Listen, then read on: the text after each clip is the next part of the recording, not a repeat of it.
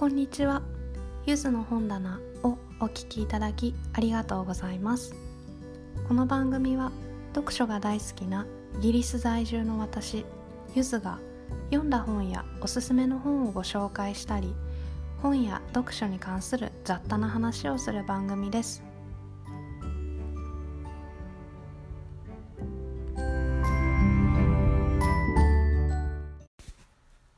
今回はリサ・ジュベルさんの「ザ・ガール・イン・ザ・ガーデン」という作品のレビューをしたいと思います。レビューですので以下のいつも通りの5つの点からお話しします。まず1つ目著者作品の簡単な説明。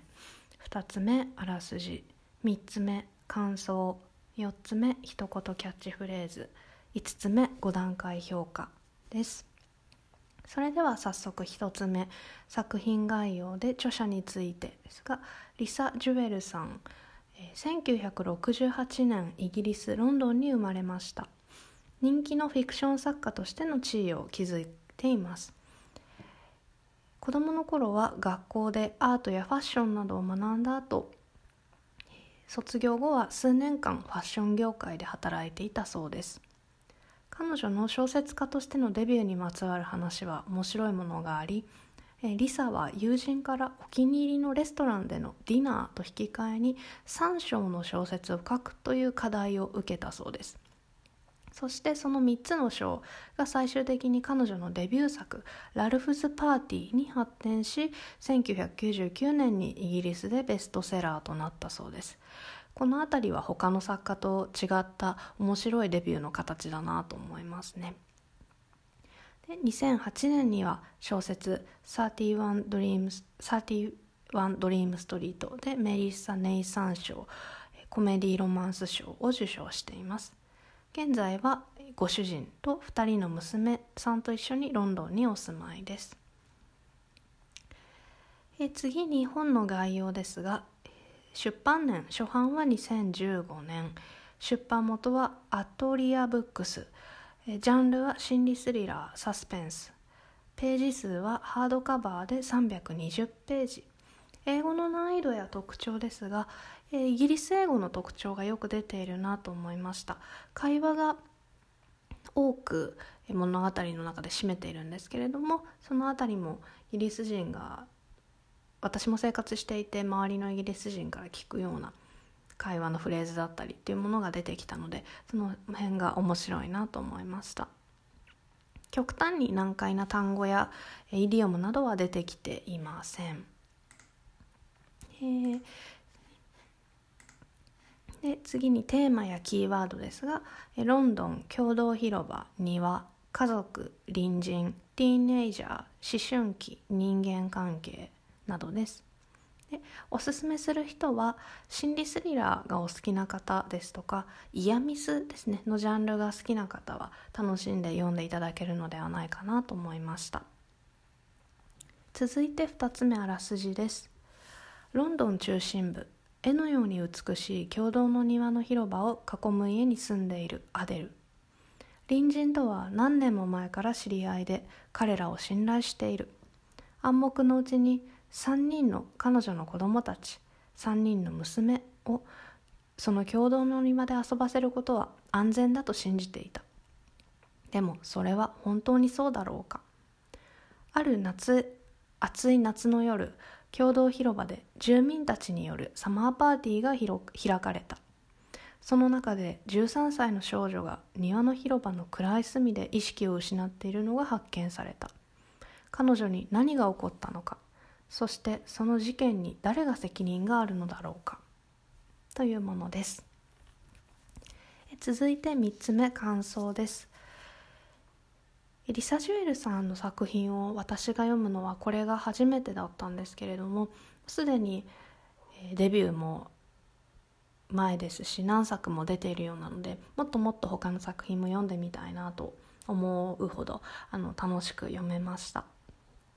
あのしこの彼女を知ったきっかけが私の大好きなシャリ・ラペナさんを検索していた時に関連する作家ということで、えー、候補が出てきて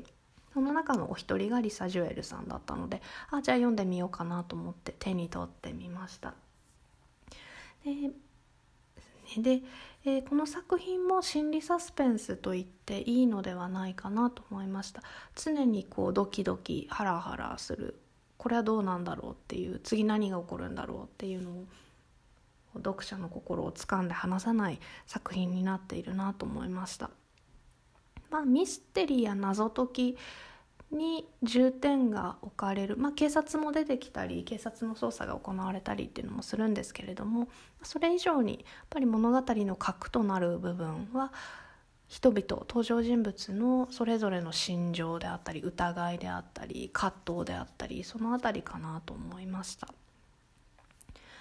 ですね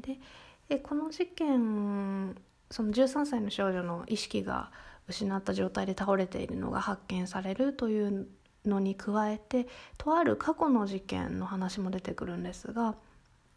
まあ、それもですねちょっと意味ありげな、えー、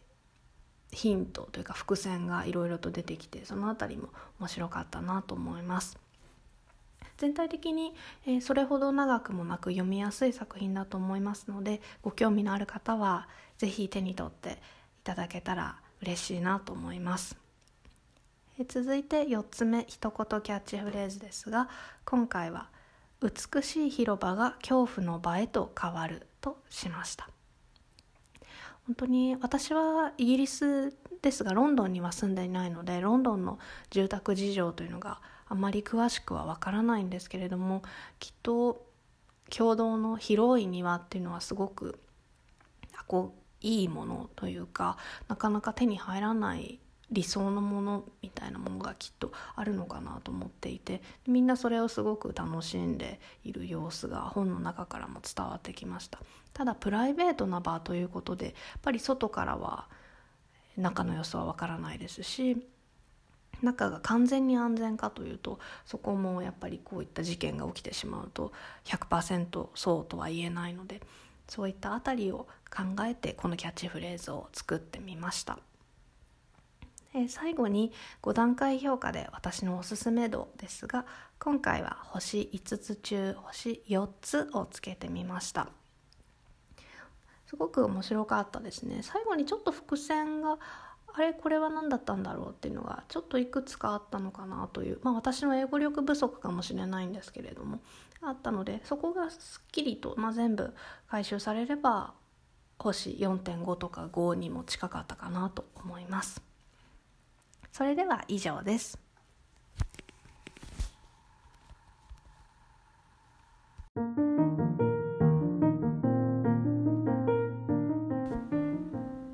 今回もお聞きいただきありがとうございました。